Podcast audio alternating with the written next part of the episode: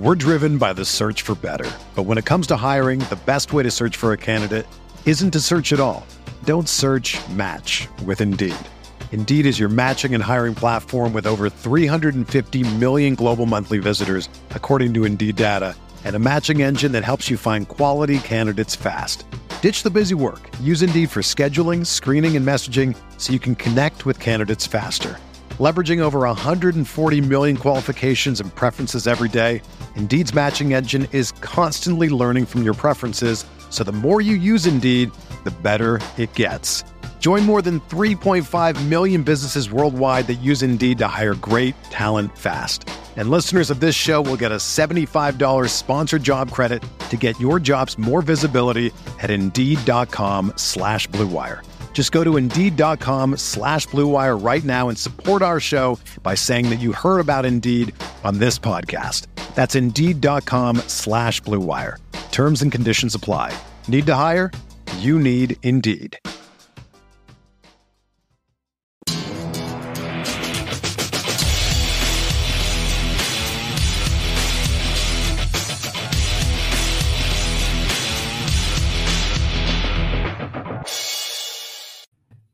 Hey, what is up, everybody? Welcome inside the Guilty as Charged podcast. My name is Steven and I am your host. Uh, coming back from vacation after my two weeks off. Enjoyed that uh, time away from everything, but uh, excited to get back into it. Back into the groove with my guys, Tyler and Alex. Alex was mostly held down the fort for us uh, during the last two weeks. So, Alex, how you doing, man? Doing good. Happy you guys are back from vacation. yeah, you know, Alex put out some uh, great content, of course. I know Tyler had a video about Jerry Tillery as well.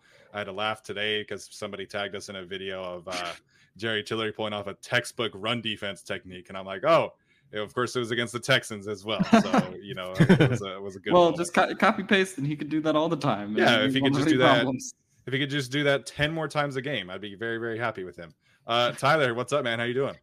Doing very well. Took a two week break from the channel. I thought, okay, I'd do something here and there. I decided to take it all off. I just started my master's program at UCI as well, so getting things done. I had break off, you know, break from here, but not from there. Some people in the master's program now know I have a podcast. So if you're listening, hello. Uh, and if you're not, then you you're not hearing me. What was the context? I'm sorry. Let's go back. What was the context of this Jerry Tillery play? Someone tagged you for what specific reason? Yeah, so it was that uh the D line vids account, you know, the one that has like thirty thousand followers and like Mhm. just will uh tweet out like good plays from defensive linemen that he just like happens to come across on film or whatever. Mhm. And uh it was against the Texans. He didn't specify like you know what quarter it was or anything like that, but Mhm. um Jerry Tillery essentially uh, bench presses a guy, gets about a yard into the backfield, and then makes uh, contributes to the tackle for loss. So Let me Um, let me. I just want to read the exact quote: Yeah, "Textbook thank you. block destruction by Jerry Tillery Jr. Jerry Tillery strikes one half man with violent hat and hands."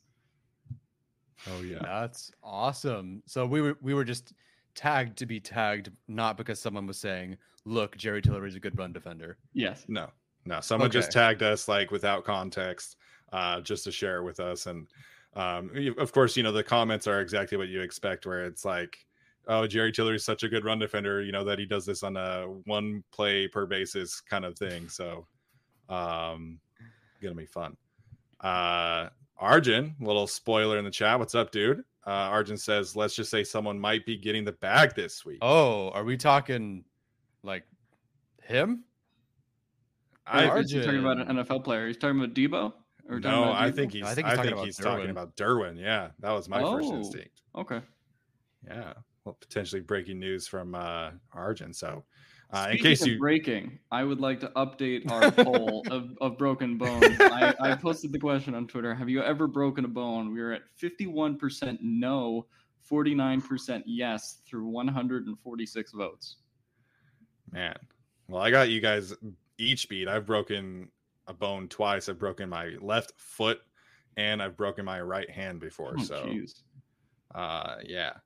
My the, the time that I broke my left foot was uh, a skiing accident, and it was the last time I ever went skiing in my entire life. After that, I was was scarred. Was not going back there. So Yeah, skiing, snowboarding, that's a tough one. I both my fiance and I hit our heads doing, you know, snowboarding, and it's just like, do we like snowboarding enough to crack our skulls? Right. Not really. We'll just stick to surfing. Yeah. So obviously, you know, growing up in Utah, a lot of people really love to ski, and and some people who grow up outside of Utah will move to Utah for the skiing. Mhm. And um, you know, a couple of my good friends from college did that. From one was from Ohio and moved to Utah so he could go skiing during college. And um, they- I was just like, they'd always try to get me to go, and I'm like, no, uh, you know, I broke my foot in seventh grade, and that was that was it. Made me miss a basketball tournament, and I and I couldn't go back. So you know, I'm surprised that that few people have broken a bone before, and I'm surprised that neither of you, not necessarily Alex, but I mean Tyler. You Oh, were, shut uh, up! Oh, no, no, I'm just I, saying I, because played, Tyler I does- played basketball. no, I'm saying because Tyler did gymnastics, and Oh, what I know true. about gymnastics true. is like it can be a potentially very dangerous sport. So when Tyler said that he had never broken a bone, I was pretty surprised. Just God's gift to humanity. So yeah, good stuff though. Uh, you know, but getting back to Arjun's uh, message here for a second, if it is Derwin James, make sure and check out his uh, contract prediction for uh, Mr. Derwin James that he posted on Twitter. I believe he said it was uh, three percent higher per year than Minkah Fitzpatrick. Um, but regardless, I think Derwin is uh, going to reset the market, and he deserves every penny. yes, sir. almost hijacking the whole show, man. I want to talk about this. I'll message him on the side. We'll see what the you know. Well, do you think uh do you think he hits 20? Let's let's let's uh, No. start there and then we'll get to our top 10 quarterbacks. Do you think he hits 20 per year? No, I I think like Arjun has him, you know, ahead of Minkah. Understandable, deservedly so. I don't think he breaks 20. Does he break 19? Maybe. Minkah was 18.4. Uh, yeah, it was like 18.475 or something like that if I'm not mistaken. It could be. Arjun had him under 19, I believe. So I'm just going to say no because Arjun's been pretty solid with these. Yeah. I can't remember what Brad had him at cuz I know Brad did a did an extension article um early in the offseason, but I can't remember what Brad had him at or what he had Minkah at. Yeah, I can. Uh, I can look that up. Wow, my gosh, there. Nelson He did that before the Minkah one, though, right? Arjun did or Brad? Uh, Brad. Yeah, he did that, but I think he included Minkah and Derwin if I'm not All right. mistaken. Mm, man, I can't find a specific article with Brad. Okay. Maybe it was somebody else. I don't know. I know. Uh, Nelson Holmes said that he has broken a kneecap, a tailbone, a foot, a pugilist fracture. I don't know what that is, and his ribs. Ouch, man. Sounds painful. Somebody's probably uh, an adrenaline junkie. Alex, have you ever broken any hearts before? I declined to comment. Can't reveal any of that info. Yeah. All right, good stuff, good stuff. So we will obviously have you guys covered on the, all the Derwin James stuff when that happens, and uh, Alex, be sure to keep us posted on that poll uh, as we go throughout the show. Um, that being said, we are here to talk about our top ten quarterbacks in the league. We do this every single year, uh, and I think it's a good reset. And obviously, with uh, Justin Herbert being in that conversation uh, a little bit more solidly, if you will, than he was at this time last year.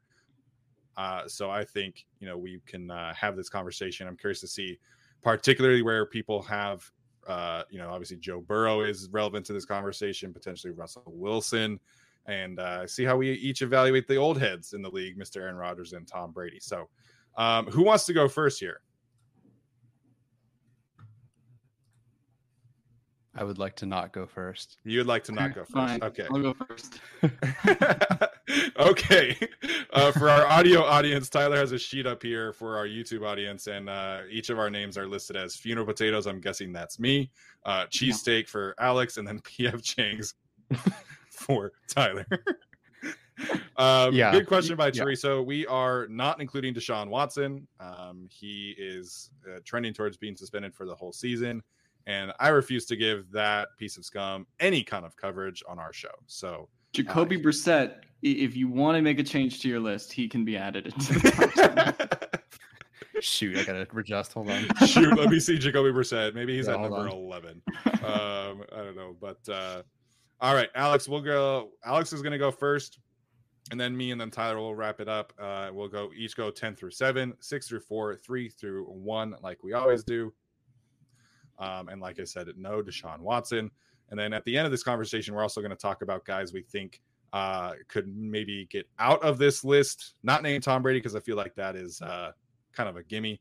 And then we'll also talk about a player that we think could make the jump into the list. So, uh, but first we'll do the top 10. Alex, uh, kick us off, man.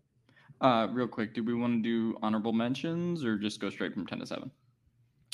Uh, just do 10 through 7 and then maybe talk okay. about who you were debating between at number 10. Okay.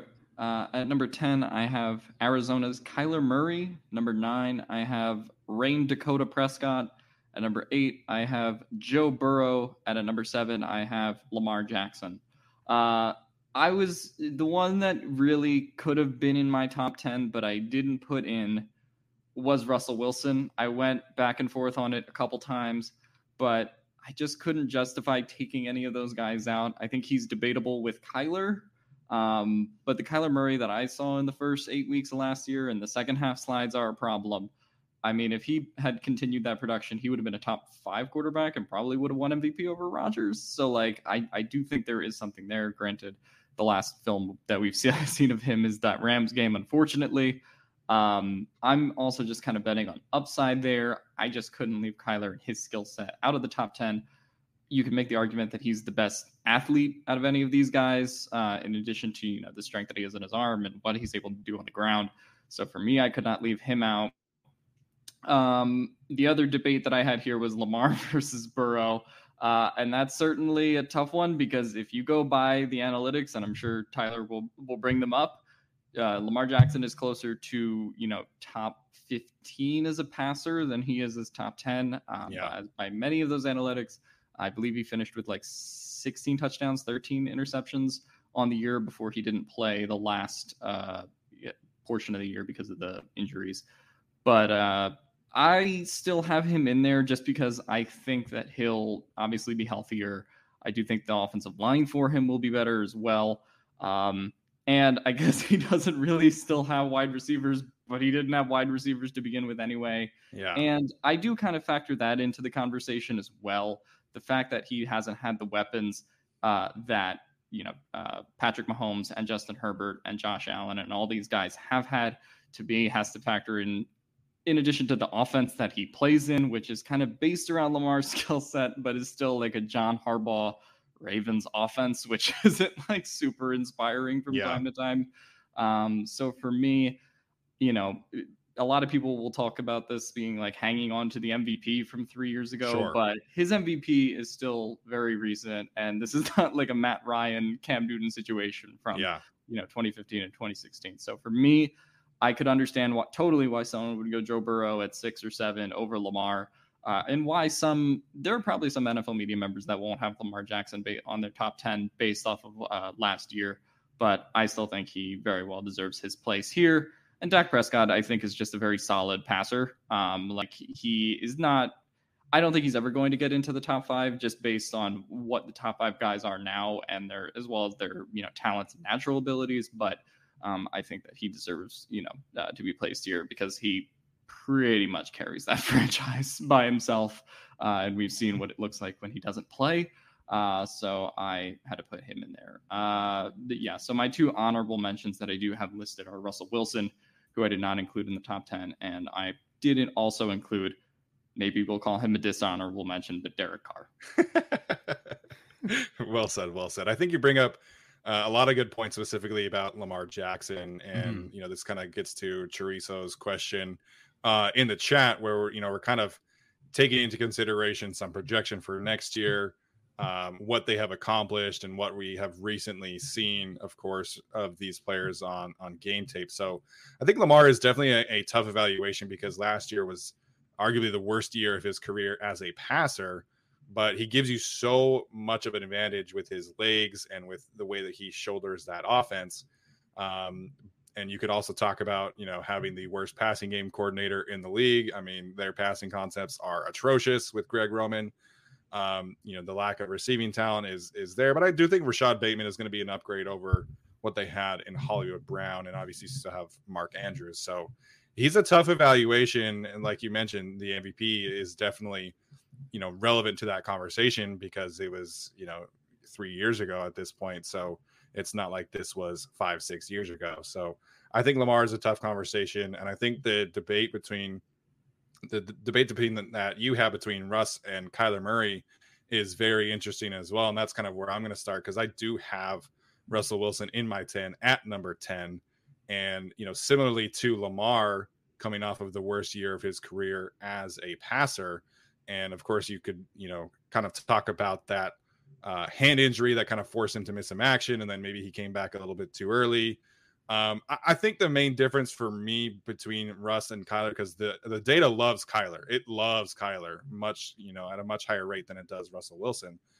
But I think you just look at the way that those two players have kind of performed in clutch situations and under pressure, and those are two situations that I think really kind of show you what kind of quarterback, what kind of player a quarterback is. And I think the recent history of Russell, even with last year struggling, kind of gives him an edge over what we have seen most recently from Kyler. When you know you lose DeAndre Hopkins and you're trying to play yourself into the playoffs, and um, you're in the playoffs, and you're just kind of crumbling at under the moment. And I don't feel like Kyler Murray has shown enough that he can elevate his teammates and elevate his franchise to the point uh, that Russell Wilson has. So that was kind of the debate for me, even though uh, Russell's numbers are, are significantly worse than Kyler's from last year. Um, at number nine, I have Lamar Jackson right there. Like I said, a tough evaluation because we have seen him be an MVP. We've seen him uh, improve his passing mechanics. Although, like I said, his last year was uh, kind of his worst statistical season as a passer. Uh, I have Dak Prescott at eight. Um, and then at number seven, I have Matthew Stafford. So um, this was a this was a tough area for me. I felt like going in that I was going to have Matthew Stafford kind of ahead of this group, and that ultimately ended up coming to fruition. But I was kind of surprised at how I felt looking at Dak, uh, specifically looking at the statistics at the film, and he's just really solid across the board. Like there's not an area that he's truly weak in, and you're talking about a player who's coming off in a major uh, injury two years ago, of course, so potentially getting more healthy this year getting some of his rushing ability back, which he didn't really have the chance to show off last year. So um, I think Dak and his consistency is really why I decided to put him over guys like Lamar, Russell Wilson, and Kyler Murray. Uh, but I do feel like Matthew Stafford at seven has a pretty comfortable lead, especially coming off of his uh, postseason performance and ultimately winning the Super Bowl. Yeah, I, I, don't know where the rest of your list is, but Matt Stafford, I feel like is a nice cutoff where you like the next six guys, I kind of feel like all belong. Yeah, there. I totally that, get it. There's definitely like a a line in between yeah. the guys behind Stafford. Maybe people feel differently because he's in a really good system and everything's easier for him. But you, you have to look at the numbers and what he did. And I mean, I know winnings aren't a quarterback stat, but he did win the Super Bowl. You know, you got to give him some leeway there for sure. Uh, and I think just like Sorry, I, I, think like Stafford has always been a top 10 talent, right? Like if they I think people who sure have watched Stafford in Detroit and who have kind of paid attention to some of the things that he can do with his arm, like he's always been a top 10 talent. He just needed a much better situation. And you look at kind of what he did in the clutch situations when under pressure, when the team needed to to have a play made, and specifically like in the Super Bowl, you lose Odell, you don't have a tight end, and what he was able to do in that game against the Bengals defense that you know, whether it was fluky or not, had kind of shut down Mahomes and shut down Tannehill and shut down Derek Carr. And Matthew Stafford kind of, you know, blew them out of the water in the fourth quarter. So I think that does matter. And I've always been a Stafford fan. Uh, mm-hmm. He just needed a better situation and finally got one uh, last yeah. year. Yeah, and, and the other thing about Stafford is because I, I ranked him six last year, I think, when we did these offseason lists. And I have him in a similar position this year um, when we get to that point. But I just saw him in Detroit, and it's like this guy's, you know, I remember a game from 2020 in particular where this guy was going toe to toe with Mahomes for four quarters, you know, yeah. with the Detroit mm-hmm. Lions, right? Like that's just how good he was. Um, and I think if you put him in your top five, if you put him in your top seven last year, you caught a lot more flack than obviously you will this year, uh, based on how the postseason played out and everything. Um, but to me, yeah, like Steven said, he always had that talent. Um, I the Russ Kyler conversation is interesting to me because for me, I I viewed that as projecting Russ sort of for what he's going to be this year. Yeah. Also, Yeah. um, the Broncos have a pretty decent offensive line. Like it's certainly an upgrade from what he had in Seattle, but going on 34, um, you know, he sort of does that thing anyway where he relies on his athleticism a little bit too much, right? Yeah. There's kind of the aspect of him running into sacks and uh, letting Russ cook till he burned down the kitchen. Uh, so that does kind that kind of affected where I put him. Also, I just wonder if he physical decline would kind of affect a quarterback like him more so than uh, a Tom Brady or some of these other quarterbacks we've seen. Obviously, um, plus obviously there's kind of like Kyler is in his how old is Kyler? Twenty four. He can't be older than that, I would imagine. Uh, and then Dak is, or sorry, not Dak. Russell Wilson's going on 34. Um, and yeah, the, the other thing that I kind of levied against him is he's also going to a division with some of these high profile edge rushers and also is going to play against these, uh, you know, really almost all the division, all schemes in the division are going to rely a lot on two, uh, two high man, especially the Raiders with Patrick Graham and now the Chargers with Brandon Yeah. Staley and uh, using Derwin James and stuff like that, obviously. So that kind of affected my uh, rating of him as well. I think if you asked me this last year, I certainly had Russell Wilson in my top 10. I want to say he was in my top five. Um, But yeah, no, this was not a good year for him. And then, you know, when you have the analytics sort of back up the fact that this was a decline for him, and you're like, oh, he was actually around 19th with Teddy Bridgewater, uh, then that kind of like Yeah. backs up what you're seeing on film. Uh, That's why I personally had to take him out of the top 10. Yeah, absolutely makes sense. Uh, Mom, hello. Thank you for the super sticker as always. I really appreciate it. Um, just going back to the the Murray and, and Wilson thing, if we're just talking about, so I have like a, a clutch factor sort of thing in here with fourth quarter overtime adjusted EPA per play and third down, fourth down adjusted EPA per play. Murray's ahead of Wilson in both, you know, third and fifteenth versus twenty second and twenty third. So I just thought that was mildly interesting. No, it definitely is, and I think that speaks to you know Russ's poor season. Mhm. Um, I'm just talking about like recent history. Like I, I still think the clutch situations favor Russell overall. Um, but you can get into that now. Uh, Tyler, what's your uh, 10 through 7? Yeah, so I'll talk about honorable mention before I get into the top 10. I had a subjective list with numbers built in and whatnot, and I had one person on the list and another person not on the list. And I just want to do something a little bit different. I just did completely no debating, no subjectivity, no guessing. Just, I mean, I guess maybe some numbers can be just a pure stats based ranking and look at these guys. And you know, you, you have I know Steven has like the list of how I put things together, but just for everybody listening, it's a composite score based on 21 different categories that I put together because I, I felt like it. So uh, adjusted EPA per play, success rate, completion percentage over expected, expected, pressure to sack rate, turnover over the play rate, pass DVOA, strength of defensive schedule, third, fourth down, adjusted EPA per play, fourth quarter overtime, adjusted EPA per play, rushing yards per attempt, fumbles, pressure rating, EPA uh, versus pressure, play action pass, passer rating, big time throw rate, turnover worthy play rate versus pressure, their total EPA generated, QBR, uh, points contributed by a quarterback above the average level of the quarterback. It's PAA, I guess. I've never heard of that before. Um, clutch weighted points added through rushes. Um, shush. Hey, this is helpful. And just to get a general idea of where these like to give some guys that have been sort of consistent, I did 2020 adjusted EPA per play as well. Is this good for you, Alex? Thank you. Thank you. Yeah, you put the broccoli right down my gullet. I know it's good for me. Absolutely. so here's the thing. I'll talk about so because this is not based. So okay, Lamar Jackson was in my top ten when I just went subjective, took in the context and everything. Just doing it like this, and I just I wanted to do this just so the discussion can be had around just the numbers and how things look. Because I know Steven watched film, Alex brought in all this context. What if what does it just the numbers say? What did just they look like? Lamar Jackson was 17th, so he does not make the top 10. He would be a you know in my subjective list again top 10. Here's who's 10th. You ready for who's 10th, Alex? Oh, you're Mhm. stupid yawning. Feeling hurts. I kind of kidding. expected it.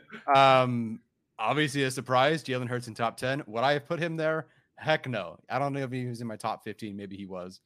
Um, but listen, you look at some of the things that he's great at, you know, fifth in EPA versus pressure, third in turnover worthy play rate versus pressure. There are some things on here.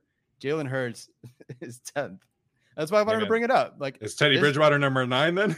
no, Teddy Bridgewater. So he was trending when I was doing more like rate based stuff. He was trending towards the guy who could have been top 10. But when I got into um, EPA generated points added, you know, that sort of thing, then he started to fall off because then it became like, you know, guys that could do more, that were generated more, started to really uh, move up. And that's going to help a certain player later on that maybe we want to talk about. So that's Jalen Hurts. After that is Dak Prescott. Wait, so you're keeping you're keeping Jalen in there? Only because I'm doing a pure numbers based list, not because I'm actually subjectively putting him in this list. I just want to do something a little bit different and just look at the numbers. And okay, Jalen Hurts was top ten. Then there's Dak Prescott, and everyone's like, "Yeah, you're these are bad numbers." It'll help a lot in a bit when you see where Herbert is. So there's Dak Prescott. Then there's Joe Burrow spell his name right. Oh Number seven, J.C. Jackson. That's a good question. No, he's actually at zero. Uh, Joe Burrow and then Matthew Stafford. Wow. So it's not even like super dissimilar from where some of these guys are for you guys anyway. It's just Hurts, yeah. But Hurts is the big surprise there, obviously. Um, 11th was Russell Wilson, by the way. So I know you guys have him kind of either 10th or like 11th or whatever. He was 11th here. So just looking at the numbers, kind of where based on you know that is. I thought it was interesting to look at it like this way. Jalen Hurts being 10th is definitely a surprise. That would have been Lamar Jackson's spot. I think the other nine players that are in here, I would keep these same guys in here, relatively the same. But hey, I wanted to give Hurts his due. He is 10th based on how he performed last year. Resident Eagles fan. Any thoughts here? Um, well, I was gonna mention. I, I did not expect to be mentioning Jalen Hurts in the top ten. I was gonna mention him in my can jump in the top ten later. Um, I guess I'm not terribly surprised. I mean, the the rushing production also helps him out. Uh, I, I mean, a lot. I would imagine because he's kind of with Kyler uh, and Lamar as the two most uh, or the three most productive like rushers. Uh, it doesn't surprise me. I get, yeah, he, he kind of is in the same vein of Kyler Murray, where the last thing I saw of him was him just like dipping back and like throwing terrible suicide balls into the end zone uh, against the against the Buccaneers. Uh, so that kind of puts a bad taste in my mouth. But he he is a very technically good quarterback. I think the arm strength has been the thing that's been lacking, and that's the thing that probably prevents him from like getting very high into the top 10 in his career and getting into that like Mahomes, Rodgers, Herbert, you know, tier. Um, but for for me, I I could very well see Jalen Hurts getting into the top 10 next year. Uh, and I don't I don't think it's that crazy to talk about him, and I'm not surprised the the statistics kind of bear that out. But if you just if you just also watch Jalen Hurts, you're like, okay, this is good, but there are some very obvious limitations to this, you know, product or very obvious limitations to this quarterback that don't necessarily exist with uh, Stafford, Burrow, and, and and I would say Dak Prescott is the other three in that uh, is the other three in Tyler's top ten. Yeah, man, I I think Jalen Hurts is a fantastic story. I think he's a fantastic person, and he's he has improved as a passer every single year that he has played football. I just remember what I felt when I was watching him leading up to the Chargers and Eagles game, and what I felt after that game and after yeah. the playoffs is just how limited he is as a passer. And so it, it's tough for me to look at his capped ceiling as a passer and feel comfortable with putting him in this conversation. If you want to talk about him being in the top 15, that's fine with me or, or potentially jumping into that conversation. Um, but this is this is uh, an interesting thing that I, I, did not see coming. I, I can't say I agree with this, but uh, the, the numbers certainly paint that picture. But uh, I, I, just the way that he is as a passer and what I have you know seen from him, I, I can't put him in this conversation. Yeah, I mean, the oh, yeah, God, no, I don't want to put him in this conversation. This, like me personally, he wouldn't be near the top ten. Yeah, just going uh, off the numbers the numbers would probably put him in the top five if he didn't have that three interception game against Patrick Graham's Giants defense. Uh, if, if that didn't happen, then he'd probably be higher. But um, yeah, purely going off the numbers, I certainly can understand putting Jalen Hurts in here. I would imagine I, I kind of only went up to 12 because I went to like Russell Wilson and Derek Carr as my honorable mentions. Yeah. I would probably have Jalen Hurts around like 15 right now. So I think that if you're kind of looking at that for next year, Jalen Hurts is certainly the guy that you can kind of see going up if he, you know, limits the turnovers uh, and, you know, increases some of that deep passing production. But um, I don't personally expect him to do that, but, you know, we'll see. Just I for mean- anybody who's curious, just to go through it. So Hurts is obviously 10, Cousins, or excuse me, Wilson 11. Um, Derek Carr was 18th, Lamar Jackson 17th. Uh, who's another guy we want to talk about? I mean, Teddy Bridgewater was 13th, Russell Wilson was 11th. That's how Where's close. that- Tannehill? Tannehill is 14th. Okay. Where's uh Mac at? Mac Jones is 15th. And he was another guy like Bridgewater. Like Mac Jones, I believe, was in the top 10 until you started getting to how many, like, how big of a boost to the team were these guys. So, like, points added, EPA, that sort of thing. Then Mac Jones, Teddy Bridgewater, the more conservative guys, started to fall down. We're driven by the search for better. But when it comes to hiring, the best way to search for a candidate isn't to search at all. Don't search match with Indeed. Indeed is your matching and hiring platform with over 350 million global monthly visitors, according to Indeed data, and a matching engine that helps you find quality candidates fast. Ditch the busy work. Use Indeed for scheduling, screening, and messaging so you can connect with candidates faster. Leveraging over 140 million qualifications and preferences every day, Indeed's matching engine is constantly learning from your preferences, so the more you use Indeed, the better it gets. Join more than 3.5 million businesses worldwide that use Indeed to hire great talent fast. And listeners of this show will get a $75 sponsored job credit to get your jobs more visibility at Indeed.com slash Blue Wire. Just go to Indeed.com slash Blue Wire right now and support our show by saying that you heard about Indeed on this podcast. That's Indeed.com slash Blue Wire. Terms and conditions apply. Need to hire? You need Indeed. The headlines remind us daily the world is a dangerous place. The elites in charge say everything's fine, stop noticing. But you know better. And your gut knows that time is short to prepare for a world that is four missed meals away from chaos. My Patriot Supply has helped over 3 million families become more self reliant and is the company Americans trust to prepare. Go to mypatriotsupply.com and secure their best selling three month emergency food kits. Each contain delicious breakfasts, lunches, and dinners, averaging over 2,000 calories per day. Secure at least one food kit for each family member. For a limited time, save $200 plus get free shipping on all their Ready Hour three month emergency food kits. You're not ready if it's not Ready Hour Foods. My Patriot Supply also has solar power generators, water filtration units, biomass stoves, heirloom seeds, and critical survival gear. Shop mypatriotsupply.com today. mypatriotsupply.com. Gotcha. All right. Well, uh, obviously important information to have there. So, Alex, uh, let's get to your six through four next. Uh, I said I had Matt Stafford as my sixth ranked quarterback last year. He's also my sixth ranked quarterback this year. Uh, so that Pretty consistent there for the three of us. pretty consistent. Uh, Matt Stafford at six.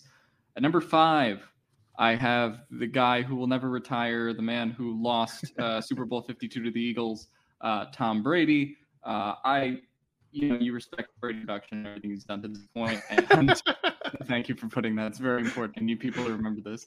Um, Lost to Nick but- Foles, might I add. yeah, he did also lose to Nick Foles. Um, so going into like last season and going into like the last four seasons, I've sort of had the Max Kellerman thing. Like this is going to be the one where he falls off, and then he had the best year of his career last year. So Mhm. at this point, I've just given up. The cliff is probably never coming, uh, and Tom Brady, like arguably, had it not been for Aaron Rodgers, maybe was the MVP last year, along with Josh Allen uh, and some of those other guys who probably finished like second and third in voting, I would think. Uh, so Tom Brady is at five. Number four, Josh Allen of the Bills. Oh, All right. okay. Interesting. I feel like I would guess who three is, but we'll see. Well, I mean, it's hard to argue with like. I I mean I, I could see why you would have Herbert over Josh Allen. Um, yeah, I, I, I wouldn't have done that subjectively, but I understand why he would be. Yeah, I mean, for for me, when I ranked Josh Allen and when I looked at it, him and Herbert are like neck and neck. Um, and they really yeah, are. As as you you know, you look at EPA and any of those stats, they're really close together. I think mm-hmm. if you have EPA and with CPOE as the composite score, then I think they're like 0.02 points per, apart, yeah. um, which is like really crazy. Um, I just thought Josh Allen was, and it's tough because immediately after he was inconsistent and kind of bad the second half of the season, then he has nine touchdowns in the playoffs. And it's like, what do I do with this information?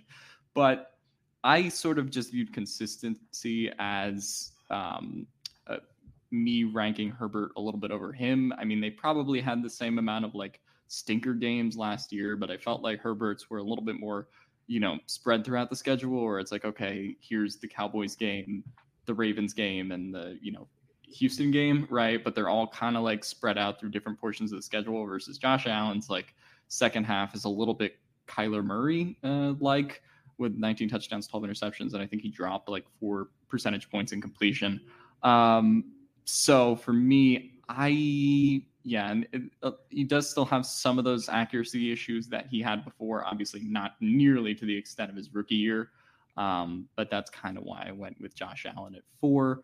Granted, he's another one like kind of Kyler Murray.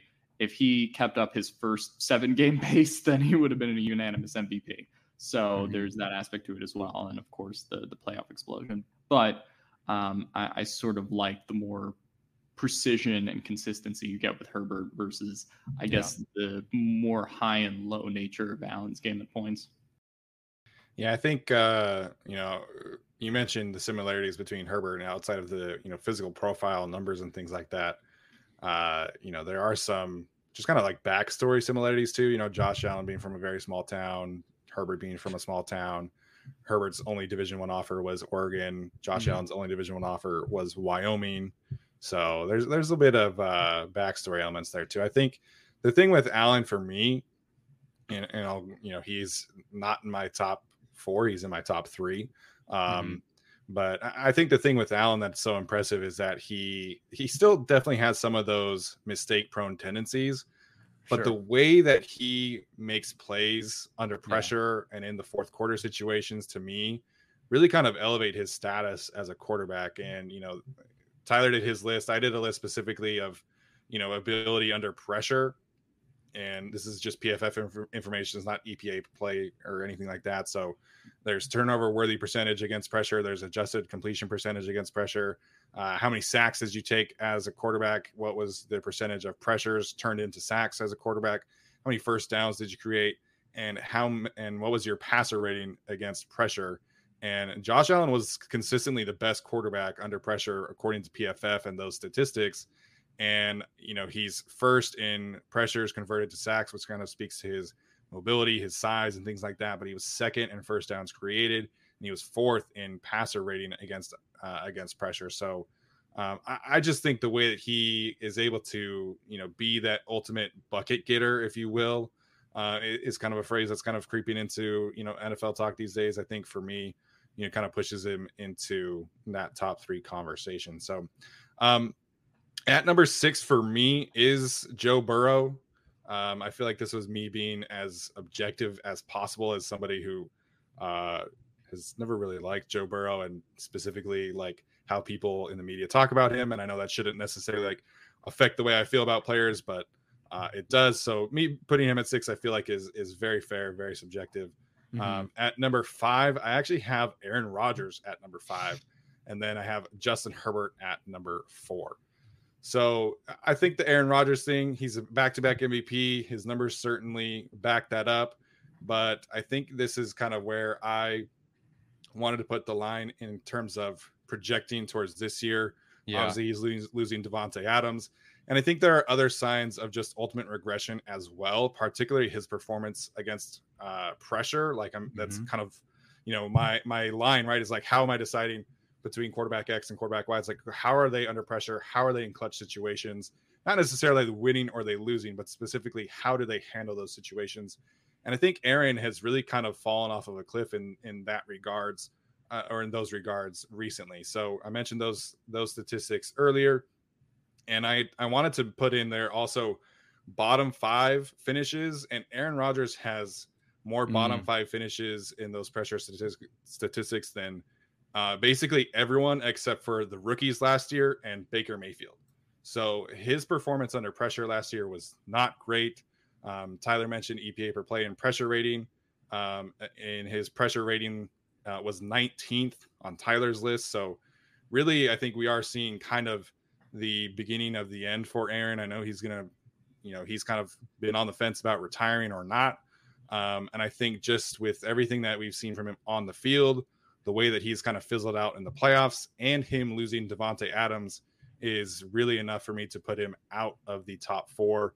Um, I totally understand people having him higher than this, but uh, he's not making the top four on my list.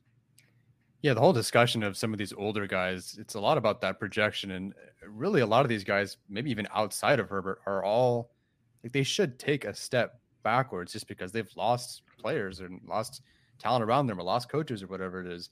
And it's such a surprise. I mean, you talked about pressure rating. You know, Rodgers is 19th out of 30, Brady's, Brady's 18th out of 30.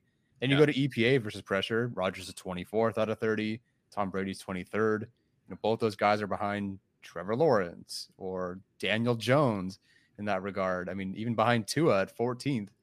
It's, it's just a surprise to see that these guys, you know, two future Hall of Famers, are so behind in a very important stat category. At least I think. Yeah, um, I, I, think it's fair, and certainly the Davante Adams thing is is why if we're projecting this to 2022 in the same way that I just kind of talked about Russell Wilson, um, mm-hmm. like you could certainly justify putting him lower. There's a little bit just of me like I, I don't think he's gonna like hit the cliff yet. For me, I I would still put him. I mean, obviously we've gone up to number four, so he is in my top three. Um, I, I think the under pressure thing is concerning, but he also to kind of alleviate that, he does still commit like a really low amount of turnover turnovers. Yeah, right. Absolutely. I mean, absolutely. Think, uh, in that stat, Stephen tweeted out he was fourth uh, in lowest turnover worthy uh, percentage uh, under pressure. So like that to me does sort of alleviate that concern a little bit the Davante thing, I, obviously, I think is the big thing to watch going forward in terms mm-hmm. of Aaron Rodgers. You know, if, if we're trying to project some decline, um, I, I, certainly think that could be a factor. That whole situation is still super weird to me that Aaron would kind of sign off to return while also knowing Davante was going to leave. Um, but that's neither here nor there. Um, yep. NFL is lit asking if we are factoring in Rodgers playing the Lions and Bears twice a year. I mean, yes, I did technically, no. statistically, like, yes, I did. Yeah, Tyler put in that that category of strength of schedule, and I, I think it certainly you know plays a part of how we feel about them, like beating up on those players. But I mean, Dak Prescott plays in the NFC East. Yeah. You know, Tom Brady plays poopy teams every yeah six six times a year. You'd be right. the Buccaneers, the Falcons, and the Saints. So I mean, I, well, I guess the Saints always tend to get him that's the one thing he can't get over. Uh, but uh, I don't know. Like,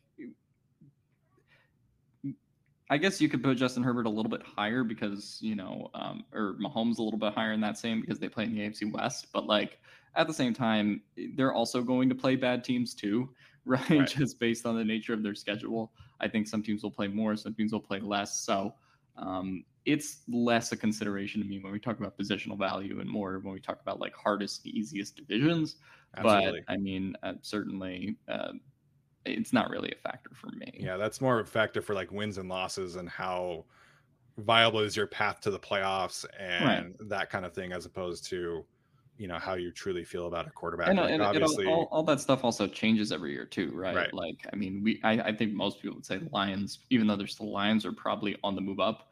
Bears, you could get some, you know, positive stuff from Fields if they go in the right direction versus Stafford. You could say the Seahawks are going to be arguably the worst team in the league after the NFC West was like the best division for a while, yeah. and the Niners have no idea what they're doing at quarterback, right? So like that is kind of a revolving door throughout the NFL of like which teams are good, who's coming in, who's coming out. So I don't think that's a thing you can, you know, keep constant, I guess, from year to year. Just like this guy plays in this division, so he's lower. Like I just can't view it that way personally. Absolutely. That's a great point, Alex. So, uh, Tyler, let's get to your six through four here. All right. Well, as Steven already alluded to, the numbers do like him. So Kyler Murray is here at six. And then Tom Brady here at number five.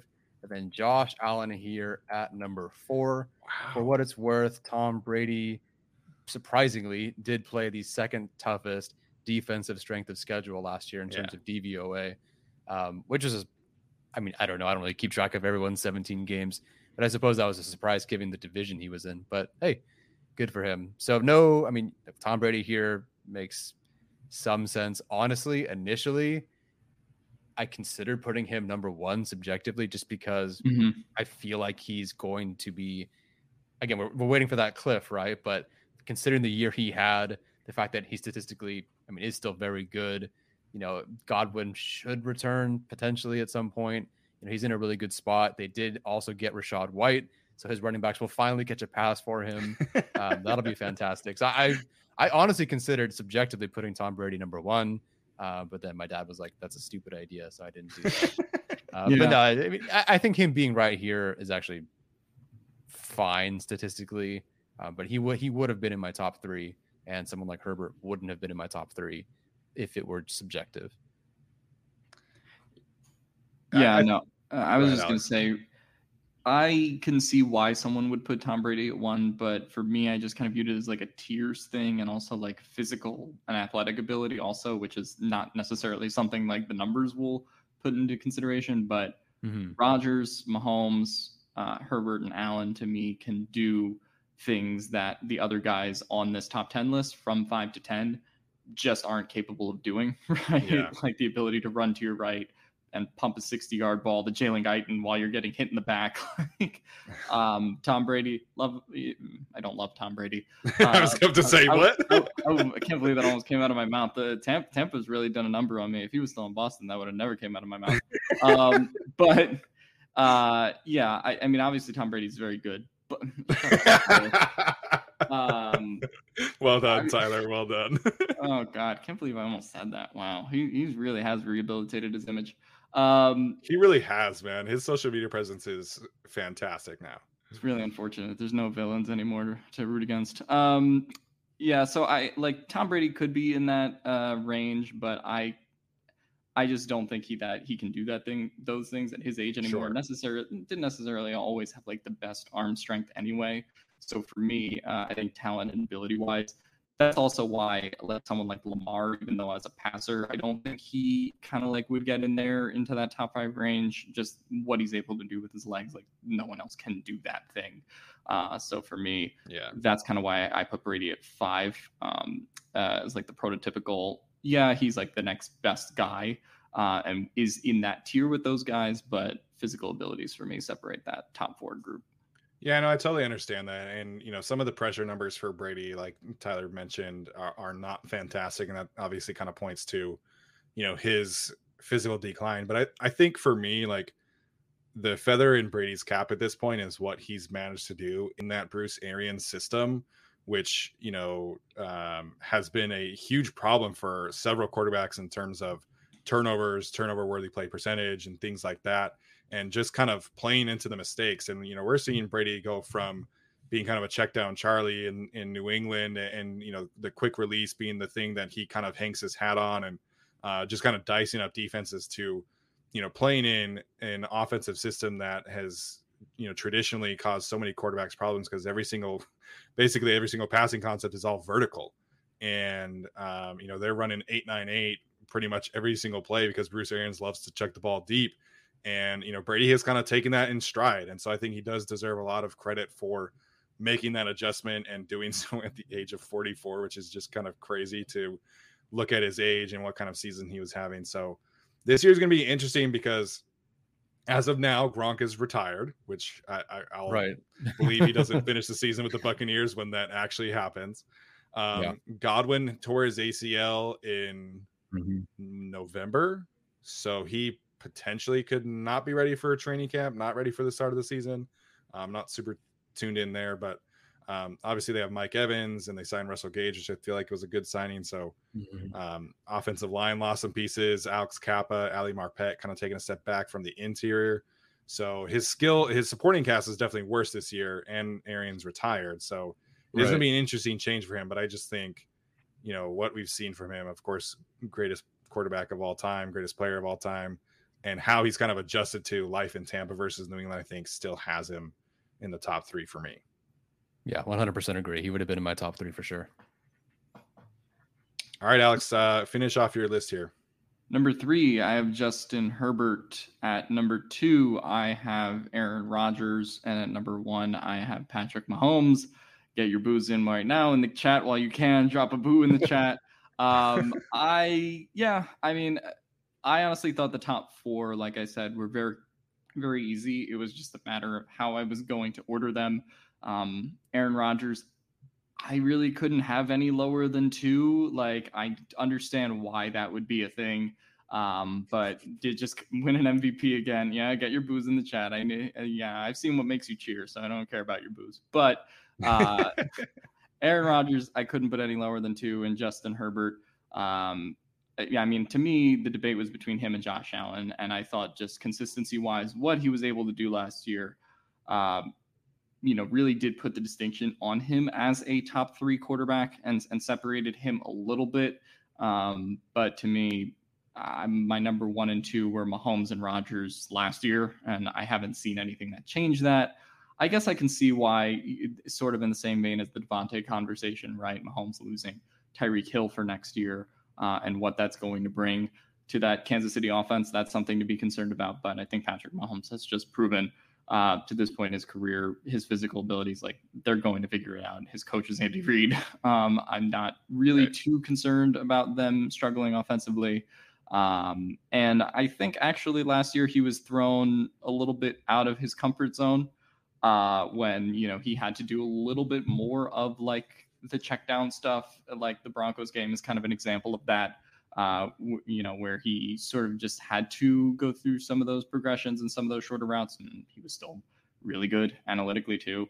Um, it is weird to hear the under pressure numbers with Rodgers, uh, Rodgers, him, and Brady like just being lower, but I don't know. I, I, I sort of chalk that up to I'm not going solely by the numbers here, but for me, I do think Patrick Mahomes at number one, Rodgers at number two, and number three, Justin Herbert. Really, this is the top four for me, and then everyone else is kind of below with Tom Brady being that like weird middle in the sense that he's not as like physically gifted, but he's also better than the guys from six to ten.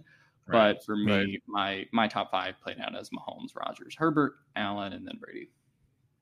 Yeah, so I'll, I'll, say mine here, and then we'll we'll kind of dissect everything. So have three. I, I have Brady, and then two I have Josh Allen, and then number one I have Patrick Mahomes. So, um, I, I, like I understand like he's the Chiefs quarterback and I understand that. And and you know Alex mentioned his you know kind of the early start to last season and everybody kind of focused yeah. on how bad it was. But I actually think it like long term like really benefits him because you know he was such kind of a, a, a bucket getter kind of quarterback. And last year everybody's playing too high. They're trying to figure out how to take that away and he kind of had to figure it out and and he really figured it out man like the numbers yeah. really kind of paint a very good picture for Patrick Mahomes last year uh, second in adjusted EPA per play, first in success rate, sixth in completion percentage over expected, second in pressures, uh, turned to sacks. He was eighth in turnover worthy percentage. So that's kind of still the gunslinger thing. He was third in pass DVOA. So um, I, I, think the numbers still paint a very positive picture. And I, I know the last game doesn't, you know, kind of show this, but to me, Mahomes is arguably the one of the best clutch quarterbacks that we have really ever seen. And he was first in EPA per play in the fourth quarter and overtime last year. And so I know he kind of melted down against the Bengals, and that's kind of in everybody's head. And people are talking about him choking in the playoffs, but I, the numbers disagree. And what I think we have seen from him disagrees. And mm-hmm. so until really that kind of irons itself out, I, I still think you have to hold him at number one just because of what he's able to do. And you know, we all know what that feeling was like when the Chargers traveled to the Arrowhead and they they handed him the ball back with like 45 seconds left, and how nerve wracking that was. Mm-hmm. And we saw it come to fruition against the Bills, where they handed the ball back with 15 seconds left, seconds left and he still goes and gets a field goal to win the game. So, to me, Mahomes is kind of the Steph Curry of football, where he's going to get you a bucket Mhm. basically no matter what. And it's just going to be nerve wracking to sit there and watch. And if you stop him, then it's basically he made a mistake or you got incredibly lucky. So I think just his Yeah. ability in clutch situations really kind of separate him for me from the rest of this group. Yeah, I absolutely hate him. Uh, but hard to not appreciate just how good he is. And even looking at, you know, uh, this was supposedly like his down year, and everyone's talking about how right. you know that they had been figured out. He went from third in adjusted EPA per play to second. Like he's he's still he's still really freaking good. Right. Yeah. and technically he improved in that regard. He's it really sucks that he's that good and in this division. Yeah, so I, Um, th- I think the thing to to watch obviously is kind of what transitions the Chiefs offense makes because they've gone from such kind of a like a space predicated offense with Tyreek Hill, Hardman, and Travis Kelce. Mhm. Now they have some kind of uh bigger body kind of players with Juju and Marquez Valdes-Scantling and Sky Moore, who's kind of a bigger slot receiver from Mhm. a, a build standpoint, not necessarily a height standpoint. Um, you know, obviously you still have Travis Kelce, so they made some big time adjustments last year with their run game with the offensive line. I think we might see some more traditional pass West Coast passing concepts this year with uh, the absence of Tyreek Hill. And they have new Tyreek Hill and Sky Moore now. Uh, so they, they're not even really going to lose a step. And they have MVS and they have Juju. Great.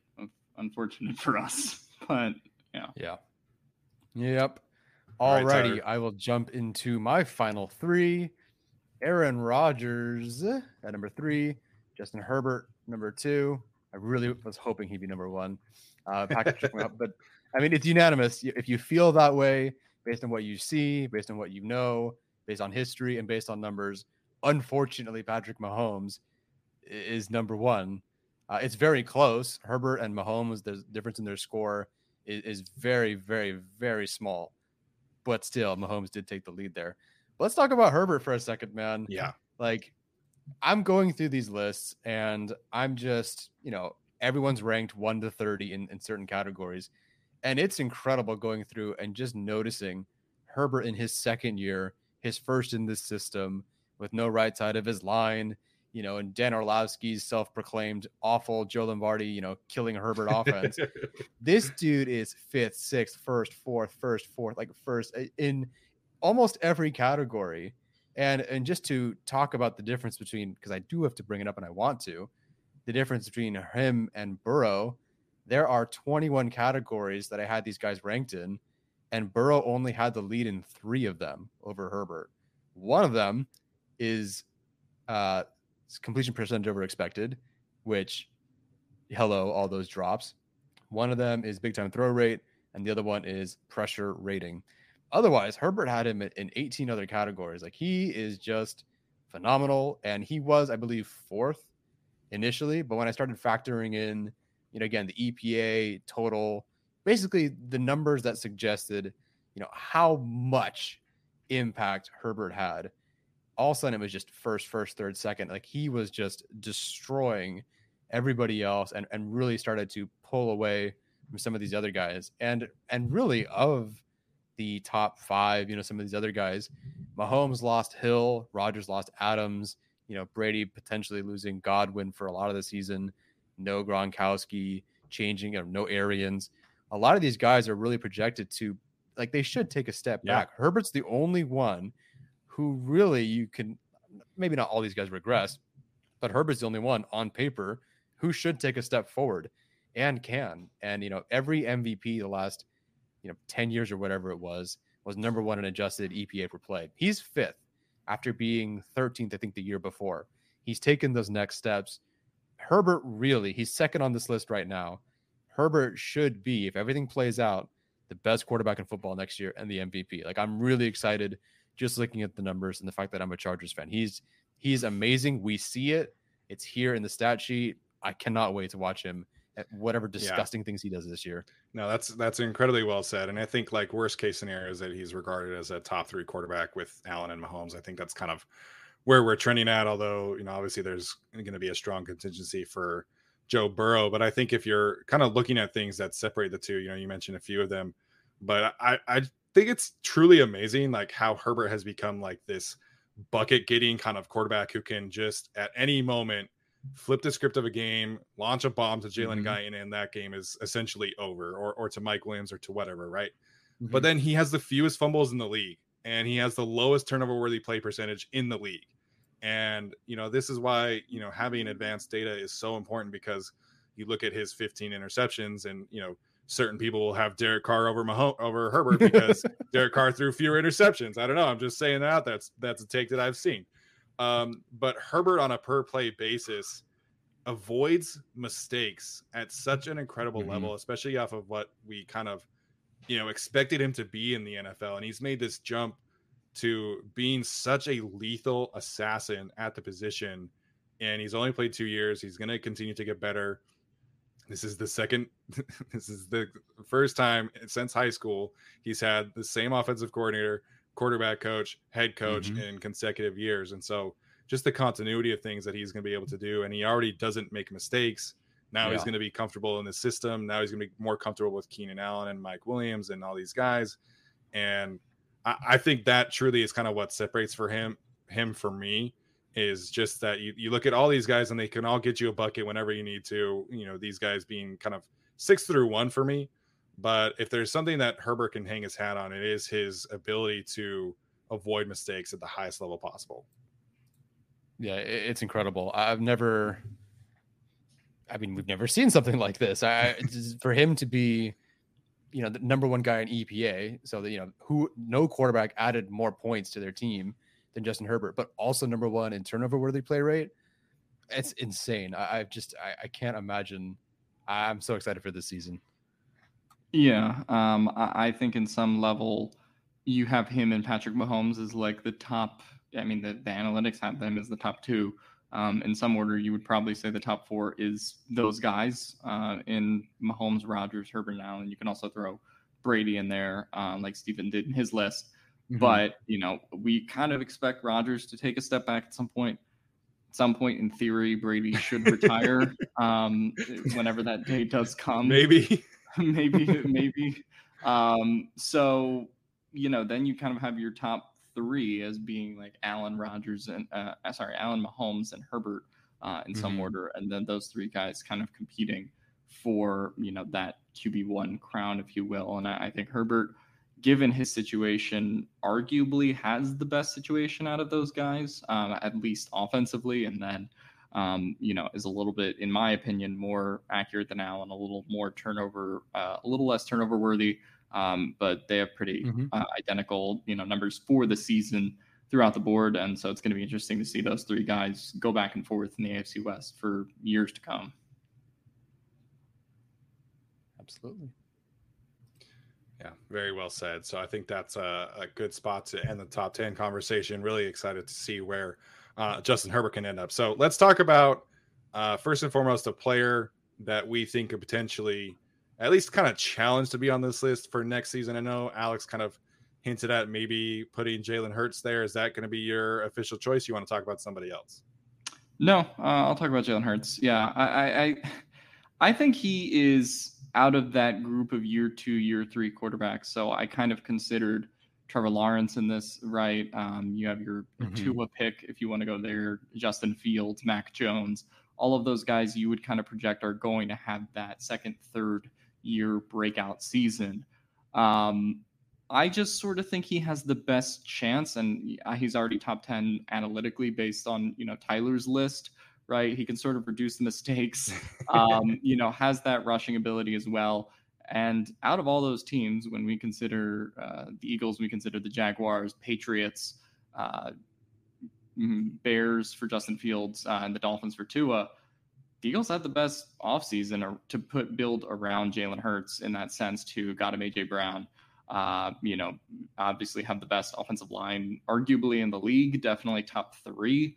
Uh, so if you're looking for reasons for a Jalen Hurts breakout season, and again, I think specifically limiting this to 2022 is kind of also why I think Jalen Hurts is the most likely candidate out of those guys. If you ask me to project two or three years, I would certainly pick Trevor Lawrence or probably Justin Fields. out of that group.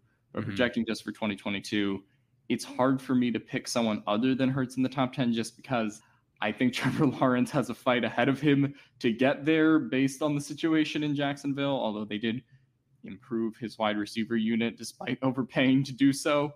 Um, you know, so like there, there are situations where I can see Fields and Lawrence, you know, certainly popping off. But if you're asking me in the short term, I do think Jalen Hurts is a guy who's not on this list, who probably is statistically given the best chance to be in this top 10 list. Whether or Mhm. not he'd be like a tried and true top 10 quarterback, I don't know. But I think certainly is kind of able to be in that Russell Wilson, Derek Carr, like fringe range of the top 10. And so if you can kind of get there, then I think it's possible that he makes this list next year. Also, from a team standpoint of team success, since we do kind of like, you know, put that in there, the Eagles are probably going to be better, better than, you know, the Jags and some of these other teams that we're talking about, the Bears, uh, the Bears. The Bears. Absolutely. God. Um, Lord. and so, from that standpoint, I think that'll probably boost Hurts in, uh, in these conversations as well. I don't personally believe that he is the Eagles' quarterback of the future. Um, I believe that you know, based on what Howie Roseman's done, they've sort of like hedged on that anyway with accumulating all the draft capital that they have. Um, but this is a make or break year for him, and I do think there is uh, a, reality where Jalen Hurts does find himself on this list, uh, and sort of the everything goes right for the Eagles and the offense they've created around him reality, more so than some of the other guys uh, around the league. Yeah, it'll be tough for him to because I agree with you. If if I did this list, Lamar Jackson would be on the list in the top 10, Right. sort of in the back end, like uh, Steven has him. Hurts would be off the list. And yeah, I really do think Hurts would be that guy just because of the situation you talked about. It kind of depends on public perception. Like if it's just EPA Yeah. per play, yeah, he'd probably be in the top 10 based on his trajectory. Um, he just kind of has to get past the, you know, well, is he better than Kyler Murray and Lamar Jackson to some people? Right. No, or Russell may- Wilson. maybe yeah, Russell Wilson, right? He has to get past, you know, a certain stereotype that he's at right now with the kind of a more of a rushing quarterback type, I suppose. Um, so whether people see him in the top ten, I don't know. Um, so yeah, Russell Wilson would be the obvious next one for me to make the top ten. He was 11th, so that's not really um, a huge surprise. But I, I honestly, because Wilson seems like the obvious answer for me, I, I do want to talk about Mac Jones because he was ninth in adjusted EPA per play. Like this is a solid dude. Uh, I don't know how much Tyquan Thornton and Cole Strange are going to move the needle. I don't see Mac Jones throwing his bombs to Thornton, but maybe I'm wrong. I don't know. But he was 15th on the list again, ninth in adjusted EPA per play. There's a chance if we're talking Mhm. public perception, Patriots are pretty good. Jones takes a step forward. Maybe there's a great connection to his, you know, smorgasbord of wide receivers, and he can kind of sneak in. So, me personally, it would have been Wilson first, then Hurts, and then Jones. But I still want to talk about Jones because I do think Yeah. Yeah. there's a chance he takes another step forward. I, do think there is a chance. And if Josh McDaniels were still there, I probably would advocate for him. Oh, that's right. I forgot about But that. this Yeah. man That's, does that's not thing, have an offensive coordinator right now, and his choices for offensive coordinator are Matt Patricia and Joe Judge. So Yeah. I have no idea what the hell Bill Belichick is doing with that situation.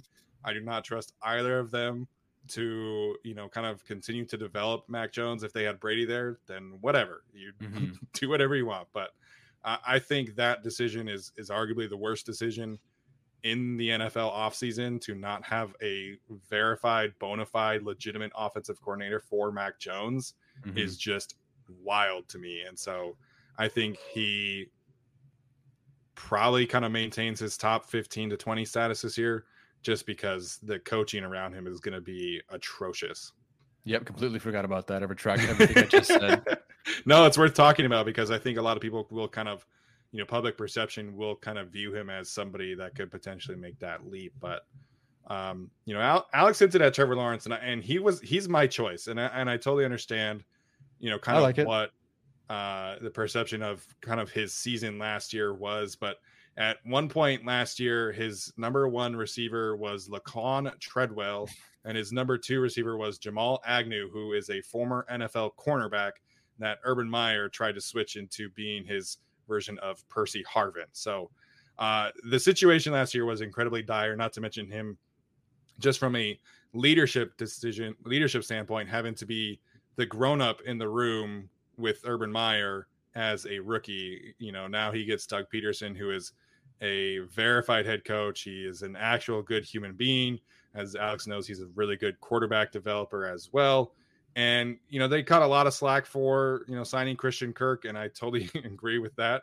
But he's a good player.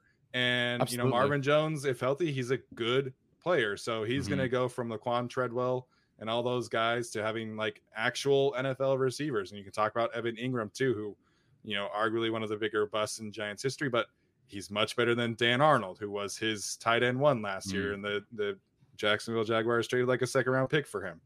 So I, think the Jaguars have done enough to at least kind of support Trevor Lawrence and, and, you know kind of aid a potential breakout season. I think it'll be tough for him to get to the top 10 uh, you know, publicly perception wise just because I don't think they'll win a lot of games but he does also play in the AFC South. It is arguably mm-hmm. the worst division in the AFC. So he gets to play the Texans twice. He gets to play the Titans' bad defense twice, although their pass rush is amazing. But, um, you know, I think Lawrence, skill wise, has the same kind of talent to be in that conversation eventually with Herbert and Allen and Mahomes.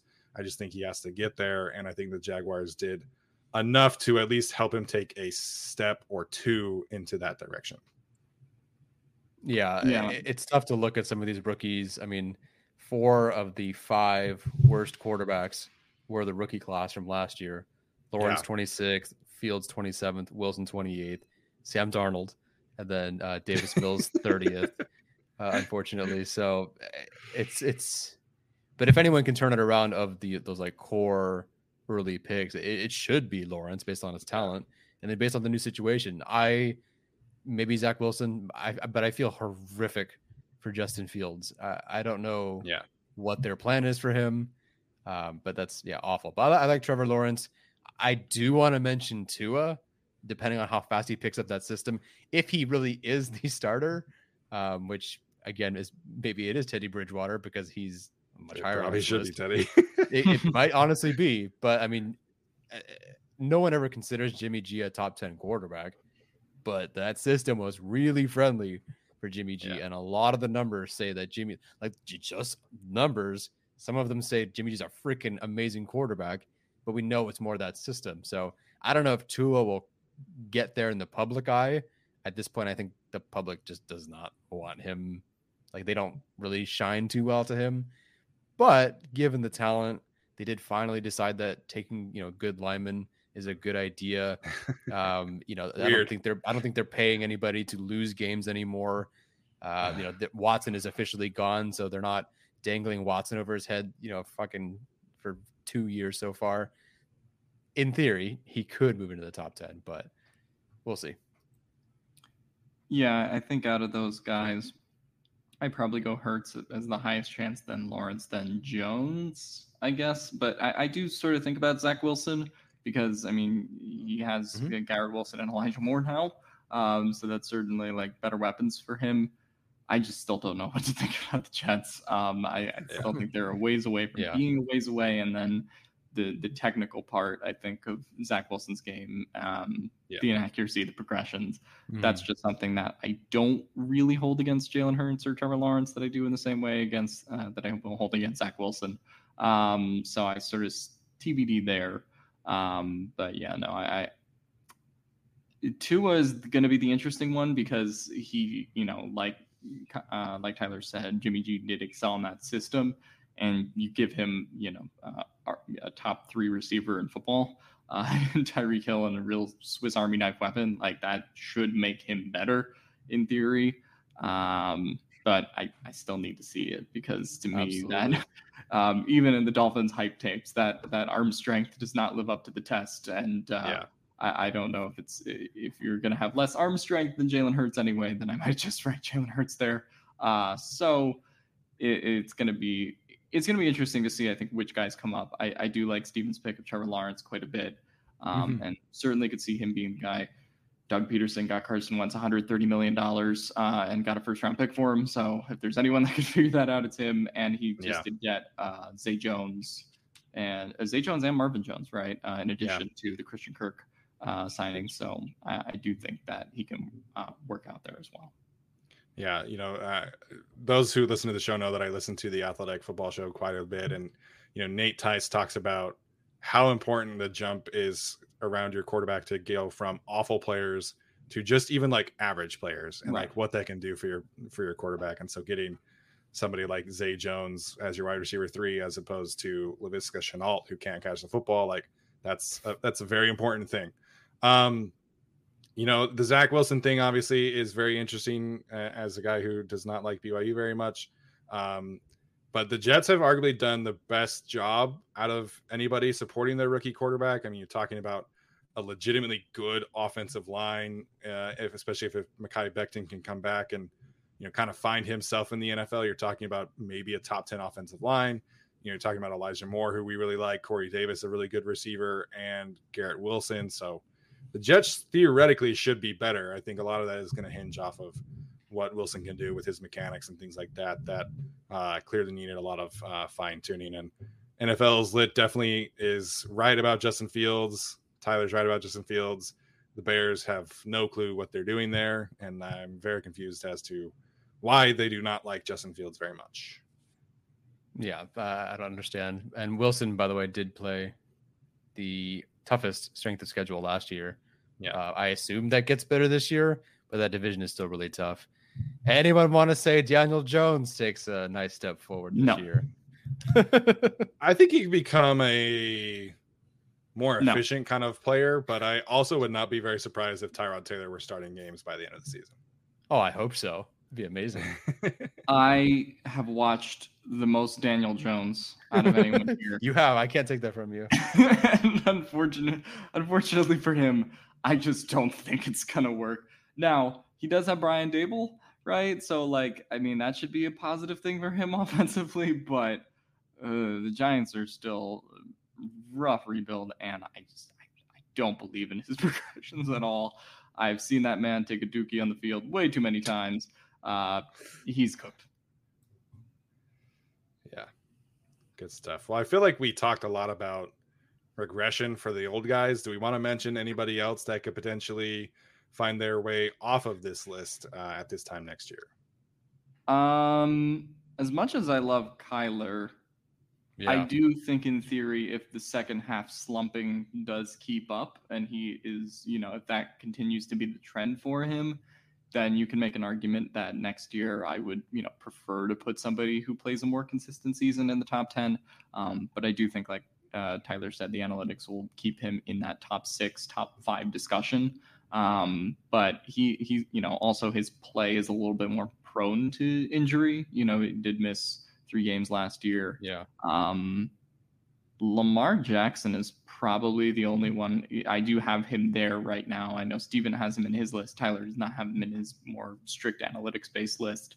Um, but if he does not, you know, uh, I guess come up from that like top 15 range as a passer and, you know, asserts himself as more of that 2019, 2020 guy, then I think you could make the argument of him falling out. Um, other than that, though, I, I think Lamar and Kyler would be the two guys that I would look at. Everyone else, I think, is pretty safe in the top 10, um, at least just looking from my list. Yeah, I would agree. I mean, and then we're starting, was it eight games without Hopkins this year? Six. I Six think. games Six, without yeah. Hopkins. Yeah. So, I mean, like I said, injury prone, that offense, maybe not. You know, we'll see.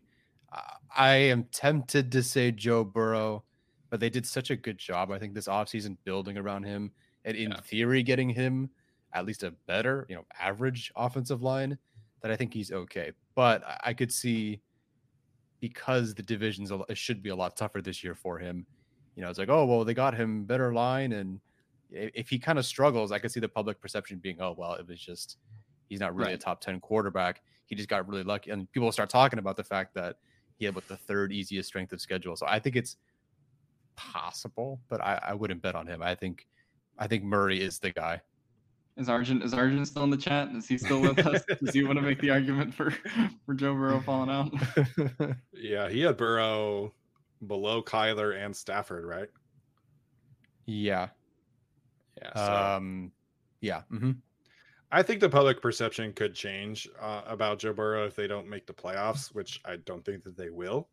Um, but I th- I still think he will pretty much be guaranteed a top 10 spot, especially if Brady, especially if Brady and Rodgers retire. But if Brady retires, then we're talking about one spot that's for sure opening up.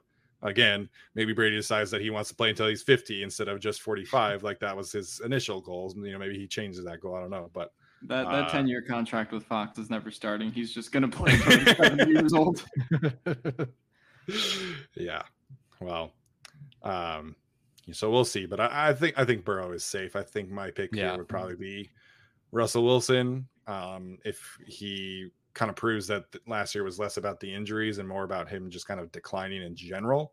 Mm-hmm. So I mm-hmm. think Russ would be my my pick. And again, he is number ten, so I don't feel like great about him, but um, I think it does. It, it, there is a possible scenario where Russ kind of proves that last year was less about the injury and more just like who he is now. Mm-hmm. So uh, if you want to see Arjun's pick, I believe he wrote a full article for PFF with his picks. Um, but we, I would be happy to get Maddie and Kyle's picks, and you know we can talk about that uh, next time. So Tyler, any final thoughts before we head out for this evening? Uh, nope. I oh, actually I hope we put these this list on Twitter so people have to downvote me for putting Hurts on there, but they're stuck with the fact that I have Herbert at number two. So I Ooh. want I want people to just have to That's wrestle with that for a bit. Yeah, you know. Let's see. Alex, any final thoughts, man? At 174 votes, uh, yes has taken the lead at 51 percent to the no wow. 49%. So wow. it is tough. There's 21 hours and 33 minutes left to vote. Make your voices heard on if you have ever broken a bone. Uh, but no, I I don't have too many other thoughts, but I, I love doing these exercises. Love to have the show back. Uh, and uh, yeah, no, I'll be curious to see who, when we put these lists up on Twitter, who gets the most flack because obviously it was Steven last time for the for the JC Jackson uh, placement that caused a two week break of the podcast. Um, but I'll be curious to see who who wins. I guess this quarterback battle. I, I feel okay about my list, but we'll see. I was just I was just channeling my inner Alex agent of chaos before my my two week break, and I wanted to set the YouTube channel on fire. No, I'm just kidding. um, but yeah, obviously happy to be back today. We're gonna have a really fun episode planned for you guys on Wednesday, where we are going to uh, draft the best teams from Tom Telesco's era. Uh, so it's going to be a lot of fun. I love those funky draft episodes.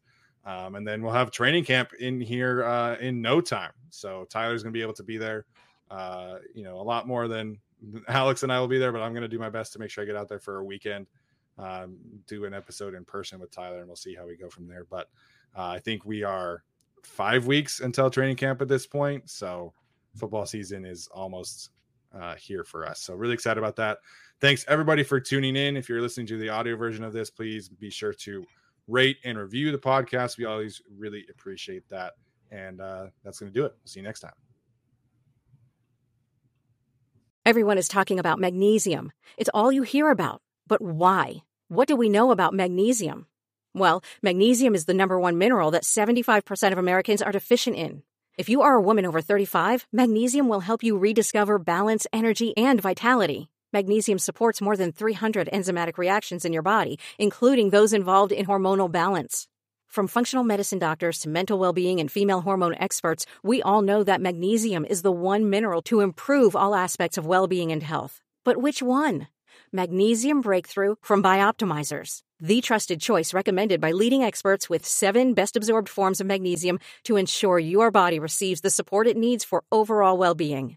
Go to bioptimizers.com slash balance today and use code BALANCE10 for 10% off. Support your journey to wellness at B-I-O-P-T-I-M-I-Z-E-R-S dot com forward slash balance. Magnesium Breakthrough from Bioptimizers, your foundation to optimal health and vitality.